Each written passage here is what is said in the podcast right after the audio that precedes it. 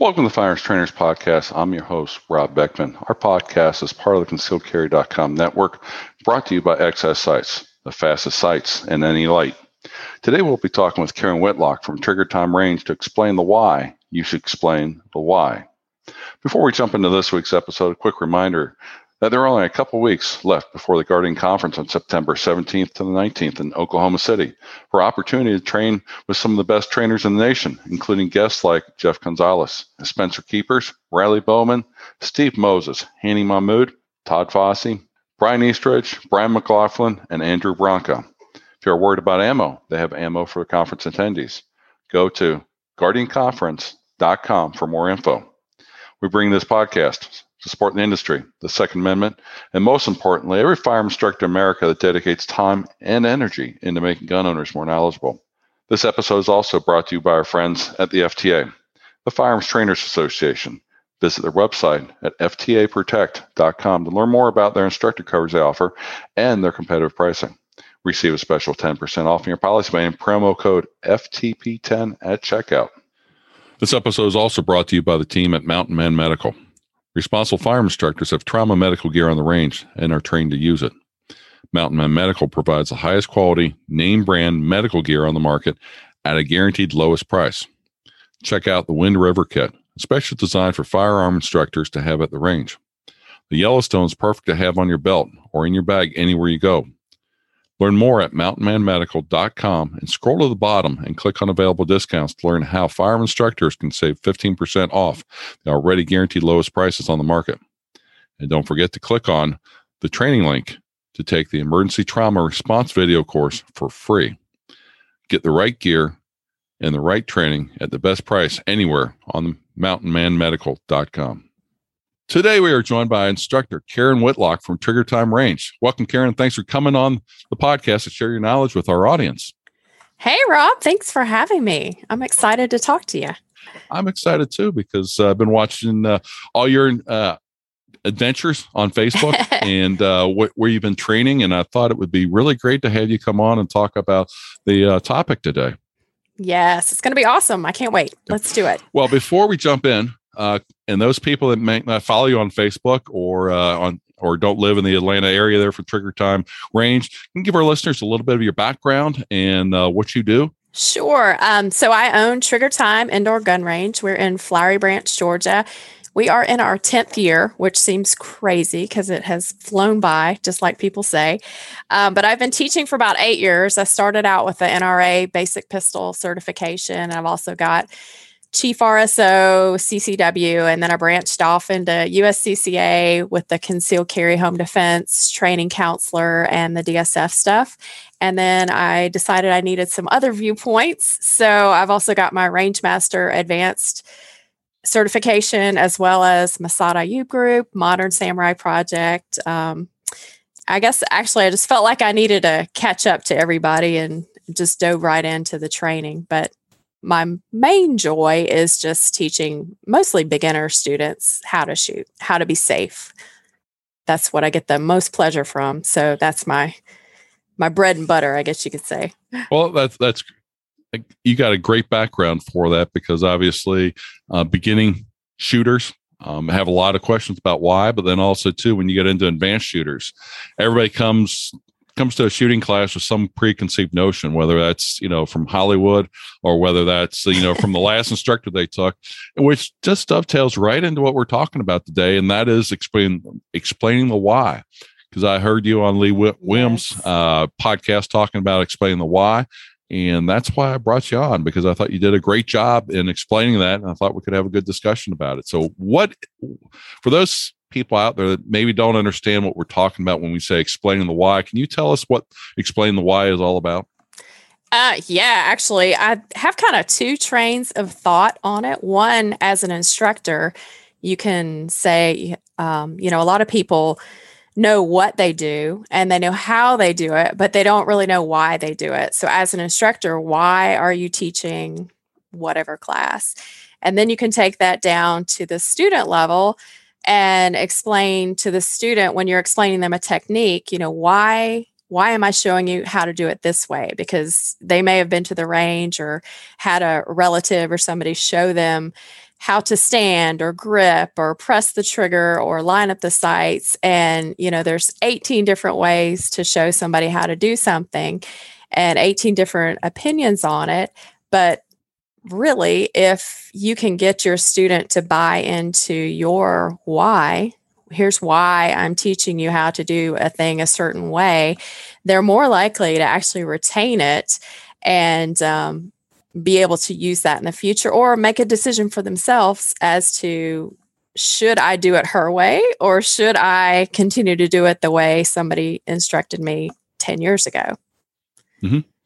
And we, I mean, anybody who's been around the industry and taken multiple classes, we've all seen different people have different reasons for doing things. Sometimes, you know, it's a right hand versus left hand. Sometimes it's because you've got bigger hands or smaller hands, taller, shorter, you know, all the different mm-hmm. things that we as uh, humans have to deal with, uh, you know, and from variations across the population, you know, we're we're not robots. So everybody does it one one way, and that's giving those students the why really helps out because you can say, okay, if you're doing it right-handed, do it this way. If you do it left-handed, do it that way. And you know, one of the examples I'm thinking about, you know, come going around using barricades you know com- coming to your dominant side versus your non-dominant side you've got to change things a little bit because if you do it the same you expose yourself more than you have to on your non-dominant side so you know there's there's that's an example of why that we definitely want our students to understand that because making a decision in the heat of the battle and you know the only lesson you can learn there is end up getting shot which is not the intent of our uh teaching our students Ugh, no certainly not um one of the examples that comes to mind for me when I'm teaching my beginner students is, you know, at some point in the class, we teach them how to lock the slide to the rear, right? Mm-hmm. And, you know, initially, well, just to to jump ahead a little bit, you know, sometimes that can be very frustrating for the students because for whatever reason, I, I seem to always have at least one or two students in my class that have some kind of hand strength issue. They may have arthritis or they've had carpal tunnel or you know whatever. It's not really a technique issue but they literally don't have the hand strength. So learning to lock the slide back can be frustrating. So when we start the process i explain to them you know here's here's what we're going to do and here's why it's important that you need to know how to do it so that you know when we do get to the end and it ends up being something that's frustrating for them they may actually continue to practice it rather than just give up on it you know? Um, so i tell them you know particularly with the the slide lock situation you know you may go to a range where they want to want you to lock your slide to the rear and put it on the bench or the table so that they can see that it's empty. Um, it's often the first step in cleaning your gun. You've got to lock it to the rear. But if our ultimate goal is to be confident in our gun handling so that we can go to the range by ourselves and not need our significant other to fix the gun every time it jams, then it's important to know how to lock the gun open because if you get a double feed, you may have that situation where the magazine won't strip out of the gun and you need to lock it to the rear to get that magazine to release.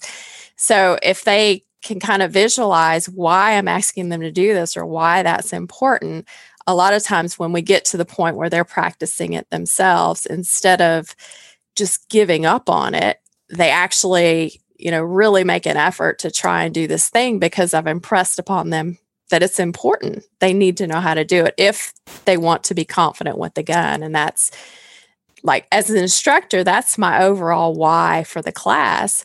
But oftentimes that's their why for being in the class as well. So it kind of, you know, the overreaching why often comes down to the technique level too. Mm-hmm. Yeah. Well, that's a good good example. Um, you know, one thing that, yeah, just in you know growing up that you realize, you know, kids they get certain age and everything's why. You know, why do I have to do this and why do I have to do that? And not that our students are kids, but it's the same thing when you've got a you know a three, four, five year old that's asking, you know, why do I have to do this and why do I have to do that? it mm-hmm. makes it a little bit easier if you can explain it to them and say, okay, you know, this is, you know, you go to bed now because we want you to be able to get up early in the morning so you, we can go uh, to the amusement park and different things. All of a sudden they're like, yeah, I'm gonna, I want to go do this and that. Well, if you don't get to bed right now, we're not going to be able to get up on time. And they start seeing how things are connected, just like with our students when we go along mm-hmm. and talk to them about, you know, slide locks you know that's important you know go along we talk to them about you know the proper placement of spare magazines and you know just good gun handling skill overall you know why is that so important? Because they're going to clean it. They're going to be on a range. They're going to be in competition. They're going to be around other people. And if they haven't mastered that or haven't ingrained it into their psyche on how they're going to approach they could be in a potentially dangerous uh, position there or put other people with without being able to uh, handle their gun properly. Yeah and i think that really um really it makes the difference between a good instructor and somebody who's just going through the curriculum mm-hmm. if you can bring out those points um, you know in terms of why is this important because the students they're there to learn something and they want to know you know what's in it for me what is the value in this this thing whatever it is you're teaching gun cleaning shooting around a barrel whatever it is you know what's the importance of it to me and i think if as an adult learner, particularly, if you can bring out the why, why I should learn that thing, I'm going to have the higher probability of actually retaining that thing rather than just, you know, here's a skill. He made me do it. I don't know why. It doesn't make sense to me. But if you explain the story behind it, I may actually retain that thing mm-hmm. versus, you know, forgetting it. Yep, I completely understand uh, when it comes to that. Um, it's also, uh, you know, really important, uh, you know, from a, as I said before, a safety standpoint, because, you know, again, safety is one of our number one things that all our students should walk away from our classes with a good understanding for, and then also be able to go along and uh, c- do that by themselves. You know, when they're in their house, they're cleaning their gun, they're doing those types of things. There's a lot of things that have to uh, connect together. No, absolutely. And the safety thing, that's a great one because, you know, a lot of times as instructors, you you may or not instructors, but as a student, you may have sat through a class and somebody just sort of rattled off the, you know, three or four safety rules depending on what class you're in. They rattled them off and didn't really explain what they mean or why is this important you know because if you just read four safety rules and as a beginner if i've never heard them before and maybe I've never even touched a gun before, they really don't have any meaning to me. Mm-hmm. So I always, as a training counselor, I always impress upon my instructor candidates that it's really important to go beyond just, you know, treat every gun as if it were loaded. Mm-hmm. What does that mean? What does that mean to that person sitting there that's never touched a gun before? You know, mm-hmm. so go into a little bit of of the why even in those details because as mm-hmm. you said the safety ultimately our ultimate goal is to keep them safe and if we fail in that very simple task then we failed as an instructor mm-hmm. Definitely. Let me ask you a, a question that makes that's uh, probably on some of our instructors uh, minds out there. What do you do when somebody doesn't grasp it and it doesn't work? You know you go along explain it to them you know how you, you have any special sauce as far as how you go along get get people to you know understand it eventually mm. so they so they mm. can you know execute that execute that drill or actually understand that hey you know what we're trying to teach here is not um is is not the end all but it's it's something that's good information that we think you need to have in order to effectively you know defend yourself in a gunfight well, you know, every once in a while you'll have, it depends on, I guess, a person's uh, experience level coming into the class. As beginners, I will sometimes have students who, you know, maybe a family member or relative has taught them prior to coming to class and they may have taught them one way and I'm asking them to do something slightly different. And you will have a student who who who will say things like, oh, well, my dad taught me this way, or my uncle taught me to do that, or my mom maybe taught me to do whatever. And they'll have some resistance to that. And, you know, what do you say? Well, your mom was wrong. Mm-hmm. That's not a great way to reach your student, right? so, you know, I usually just sort of gloss it over and just say, well, there are different ways of doing something. You know, the, the popular phrase, I guess, is that this is a way, not the way. Mm-hmm. And, you know, just encourage them, you know, maybe try it my way today. Here's why, again, with the why. Here's why I like to teach it the way that I do. you know, maybe it has better recoil management or whatever the thing is.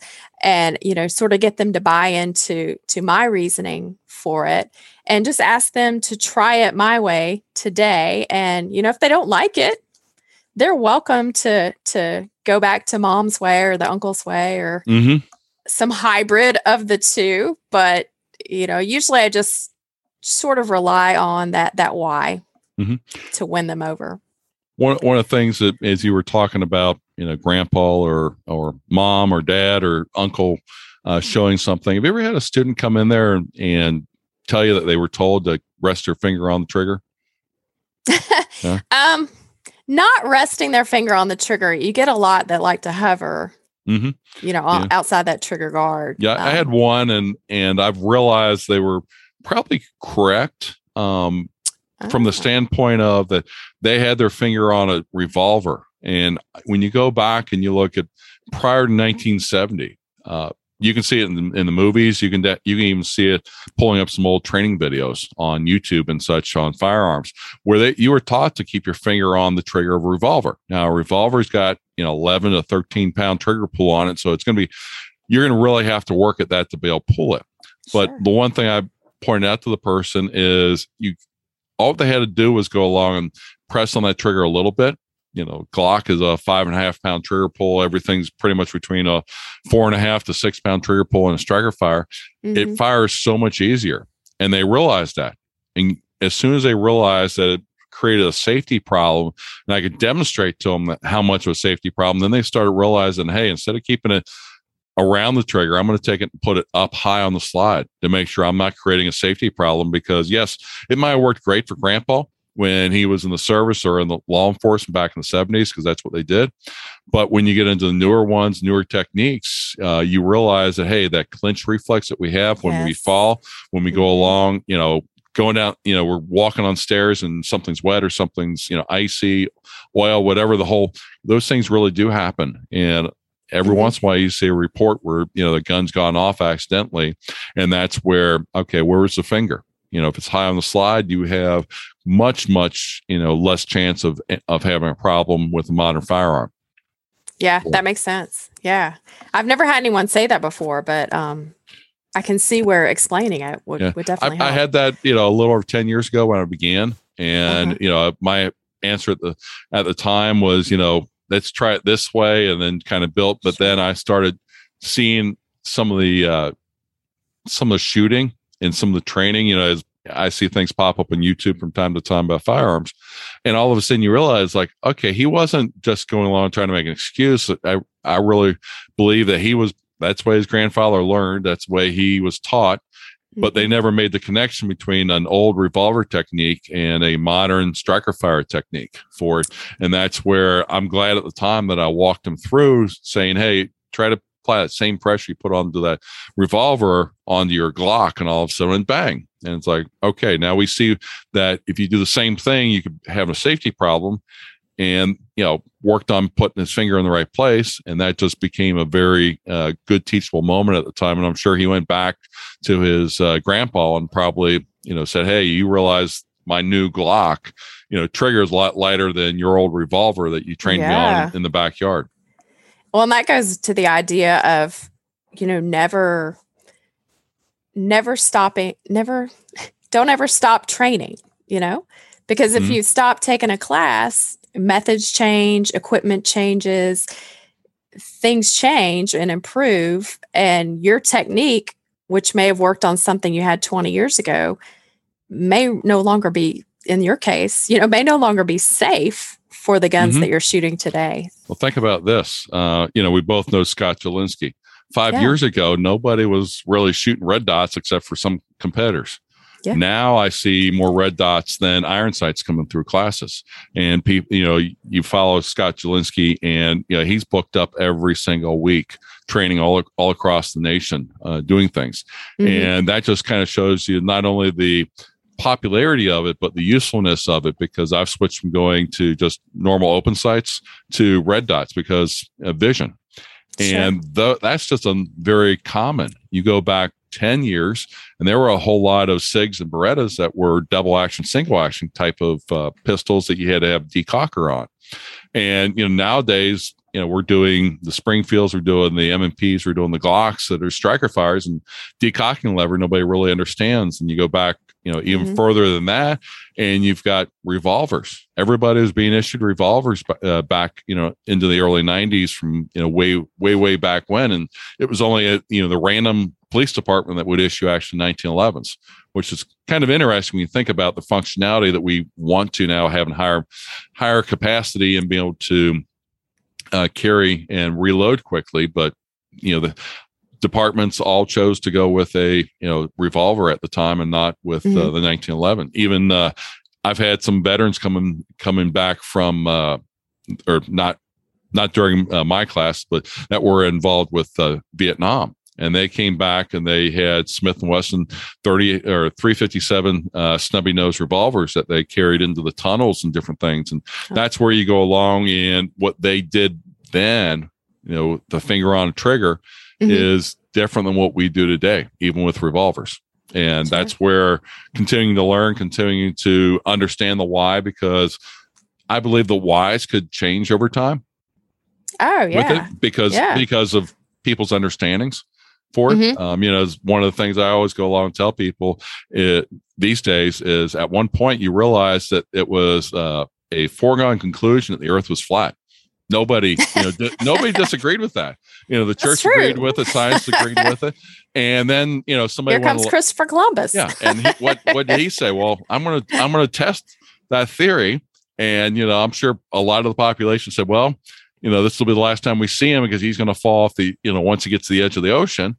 And then when he comes back and says, "No, wait a minute, there's a whole nother continent over there," um, yeah. you know, the wise change in what people think about and what the basis for it also changes, which which makes it really interesting to go along, make sure as instructors that we're staying up on our training, not just okay that we've put another notch in our belt, saying, "Hey, we've taken another training," but actually challenge ourselves to say, "Okay, I haven't done this kind of class in a while. Uh, I've mm-hmm. next next weekend I'm taking a advanced uh, pistol course. Not that I haven't taken enough advanced pistol before, but uh, taking it from a different instructor, Gary Quesenberry, and I'm interested in seeing from his standpoint, from a from a federal air marshal, to see what his techniques are compared to what I've seen this year and previous years and the instructors I've taken to. And shortly after that, I'll be taking a shotgun course because I haven't really gotten out and gotten a shotgun uh, warmed and mm-hmm. meant in a, probably the last two years because I didn't really do much training last year with COVID. And that's one of those things to where I, am hoping to pick up some additional uh, tricks and techniques for yes. it and also reconfirm what I already know. Yeah, I love taking classes from uh, obviously, I just love taking classes, but I love taking classes, you know, even on the same topic over and mm-hmm. over again from different people because you get different viewpoints on it.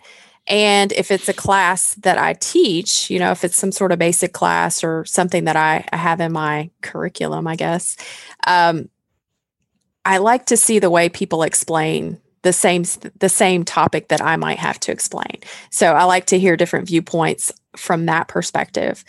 But yeah, yeah, kind of like you. Most recently, you know, I've taken the Scott Jedlinski class, the Modern Samurai Project for Red Dot. And then, you know, a couple weekends ago, I took one from Ken Scott at the Provectas group just to get a different a different take on the red dot. Mm-hmm. And I've mm-hmm. taken from Brian Hill at the Complete Combatant as well. So, you know, it's kind of cool to to visit that same topic but from from three different perspectives um, which helps me personally as a shooter but even to hear them explain you know different safety related topics or see how they handle uh, people on the range you know mm-hmm. even if it's not really a class i teach i can still you know observing them and how they deal with students on the range is is always always helpful might be a different class but from an instructor standpoint you're still trying to control firing line, trying to go yeah. along and you know keep everybody safe, and then at the same time trying to make it informative. Um, you know, it's, it's, not it's not military to where you just keep beating people until they perform it the way you want them to. You've got to be able to reach them and make sure they understand the finer points of the you know the pistol they're shooting, red dot, whatever it com- comes down to it. They're there to learn that aspect of it, and you know. Yeah. No matter what you're there for, you can always take away something from the class. Say, you know, they did a really good job in using this uh, demonstration, uh, and that's where uh, it, it's always always uh, good. Or sometimes even just sometimes dealing with students who maybe aren't able to keep up with the rest of the class for some reason, watching other people manage to those those situations you know where the temptation might be to stop the whole class and until and teach down to this this level um, you know watching them you know either get an assistant instructor to help that person individually or just kind of watch how they deal with that situation is, is helpful to me too mm-hmm. Yep, that I saw that firsthand when I was doing the uh, Faster Saves Lives training uh, last oh, month. Um, yeah. Michelle Cerino actually mm-hmm. uh, took a one of the students that was being that was being challenged on the shooting and took them off to a different side of the range so they could shoot safely and perform the drills.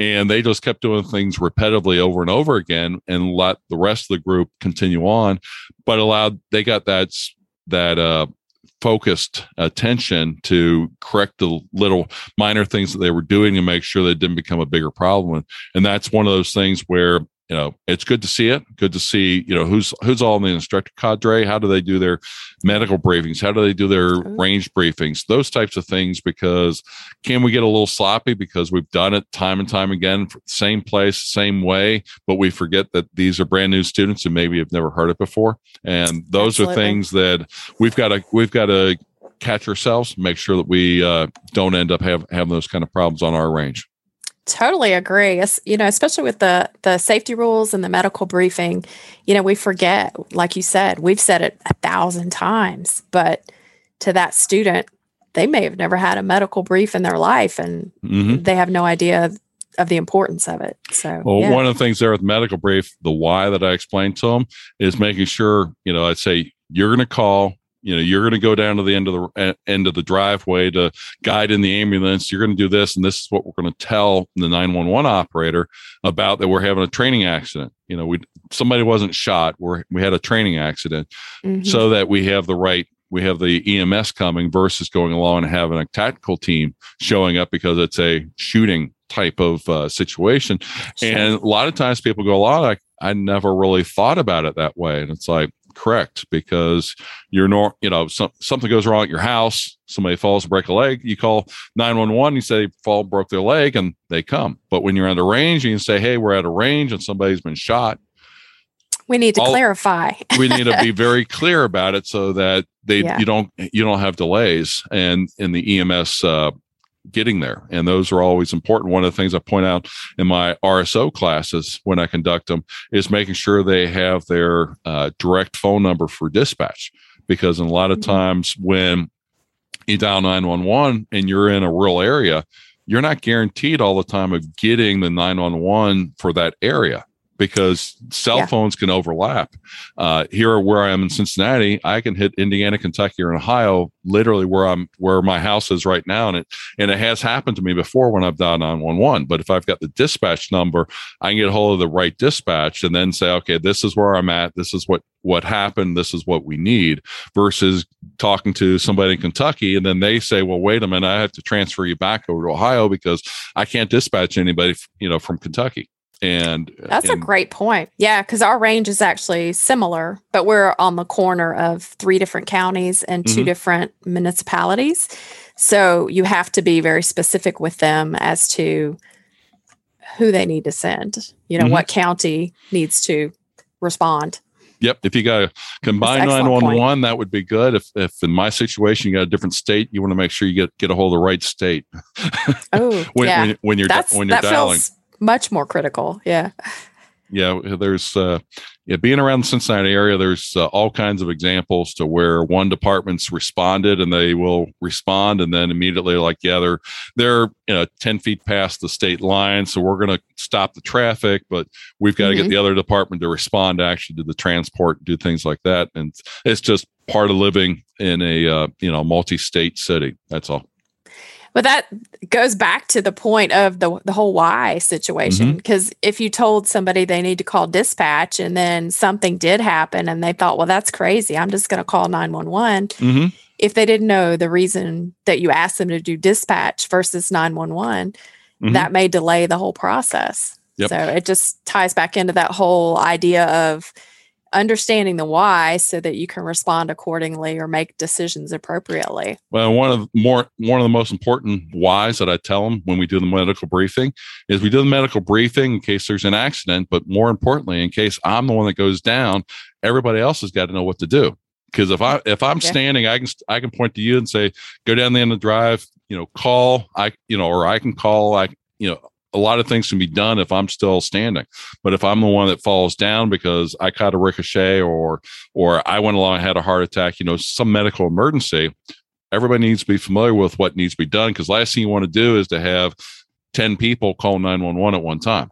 And you yeah. don't want to go along, have 10 people go along and try to be giving you CPR at one time. Nobody call 911. And those are the situations that happen in a panic that if you don't have the whys and people realizing, oh, wait a minute, I'm the one that's supposed to be calling, I'm the one supposed to be doing this, you could be delaying. And that matches up very nicely when we talk about things on the range and we get talk to people about the uh, trigger press. when we talk about sight alignment, grip, even reloading exercises. If we give them a good why, mm-hmm. then they're able to go along and say, okay, I'm going to go along, do this nice and slow to make sure my hands feel the way they should be, how that reload should feel and then as as we go through the day and i'm keeping doing that over and over again they say wow that's a lot quicker than the way i was doing it.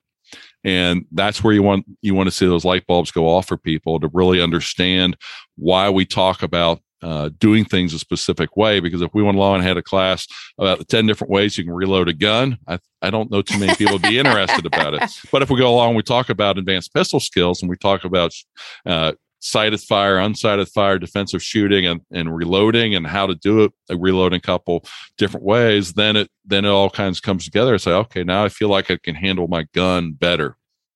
Yeah, and going back to your, you know, your idea of things sort of speeding up as you go along, you know, initially sometimes you'll have people who they don't really want to do it the way you suggested or you know maybe they'll say well this feels strange or i don't like it or you know things like that and you know naturally it is going to feel unusual because you've practiced it a thousand times this other way. Um, but you know, as the day progresses and you've put more and more reps in the new way, it is naturally going to get a little bit faster. So, mm-hmm. you know, sometimes you just got to buy into it and, you know, have that open, have that open cup, right. To, mm-hmm. to let people pour into a new way.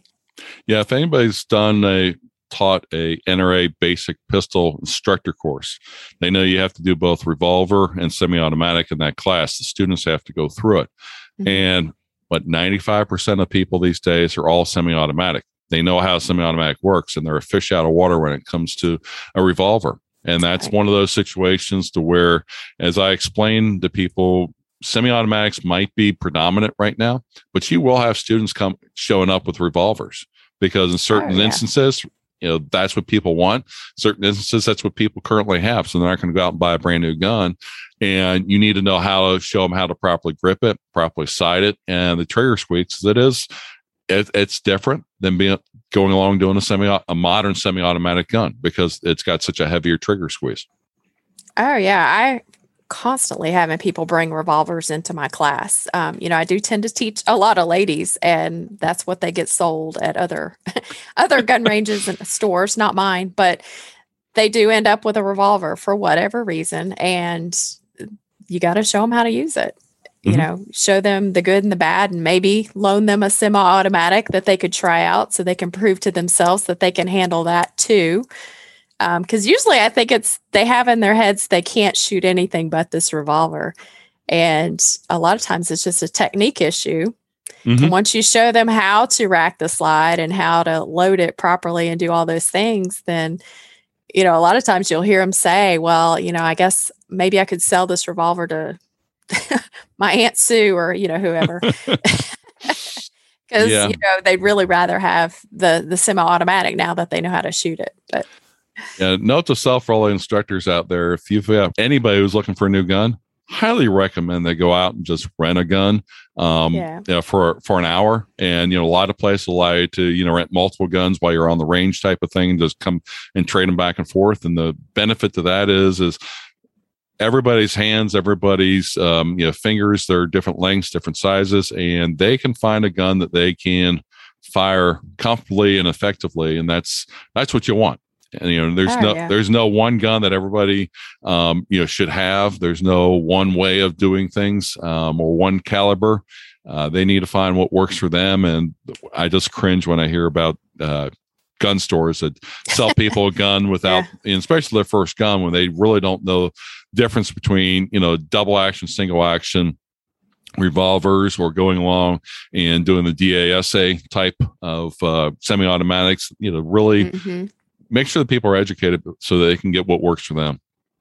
It's I know you've probably heard the analogy before, but it, it really is like trying to buy shoes for somebody else. You know, the the shoes my husband would buy for me probably wouldn't even fit my foot. So, you know, I'll just I'll buy my own pair of shoes. Thank you. The gun is the same way. And I really didn't realize this may sound dumb, but I didn't realize how different everybody's hands were until I started teaching people and seeing everybody's hands up close and personal.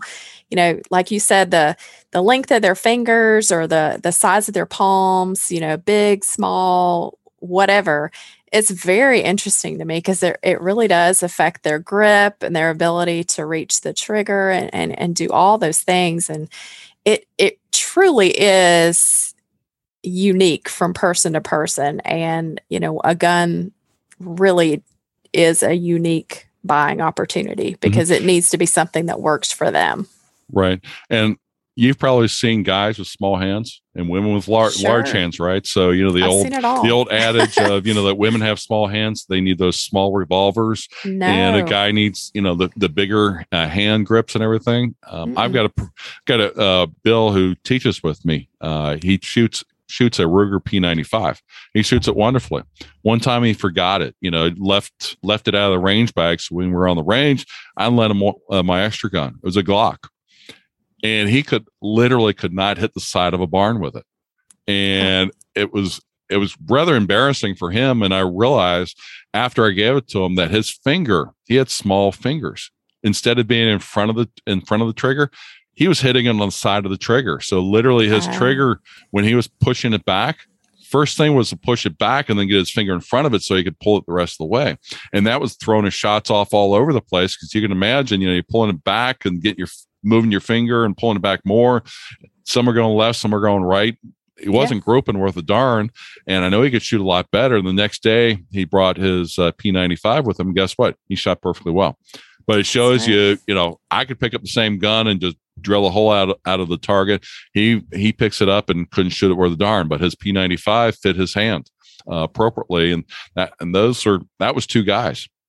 Yeah, it, it's interesting to me how, di- like I said, how different people are across the board. Mhm. Which again sounds dumb. Obviously, people are different, but the hands truly are unique. Yeah, I mean, when you go go to the store and work and you uh, buy gloves, you know, you get small, medium, large. You don't Mhm. really think about how different things are about length of fingers and different things. We're just okay. This is small. This is medium. But some people Yeah. have longer fingers and shorter fingers and fatter fingers and skinnier fingers. That all affects how they're able to uh, manipulate a firearm appropriately. Absolutely, yeah. Definitely. Well, hey, Karen, great discussion, but got a question for you Thank that we've you. been asking all our all our guests this year. Do you have a book or instructor that you would recommend Mm. that other instructors check out and uh, in their uh, training journey? Ho, ho, ho, ho. I have so many to choose from. I can't even begin, to be honest with you. I'm going to tell you two things. Um, so, book. I'm going to go with the book first. Okay. I really like the book. It's called The Talent Code. Talent Code by Daniel Coyle, I think. Could be wrong on the author. Um, it's a really interesting look from a from a coaching perspective into the best way to get people to achieve, you know, whether talent plays into it or whether you can be coached into um, greatness, I guess Mhm. you could say. Um, and then the other thing um, that I have found very valu- valuable to me in this year was I did the active self protection instructor cohort. And it's a six month process where you really look at how you're instructing people. And, and if you're really into the idea of this why, um, that really plays into it. We read or I'm done with it now, but we were tasked with reading, I think it was five or six books and writing reports on them. And then you get on calls every week and, and just get really good mentorship from other instructors that are also in the cohort. So it's a really good use of time that, that I enjoyed. And there's an in person training as well. Um, but both of those things, highly recommend. Good. And uh, Samuel Middlebrook is one of the people I'm oh. working on getting on the podcast some uh, somewhere in the near future because uh, keep hearing good things about the active self protection uh, cohort, yeah. and uh, that's that is a very unique program because nobody's program so far that I've seen at least includes that kind of mentorship over such a long a long period of time, which I yeah. think is great. And for me, it was um, like you, I guess I've done, you know, the USCCA, NRA, all the little certification programs, but I really wanted some something to some someone to kind of set me on the path to sort of take the best of all those things and make my own program or mm-hmm. my own class. So that's that was how I entered into it and it was very worthwhile.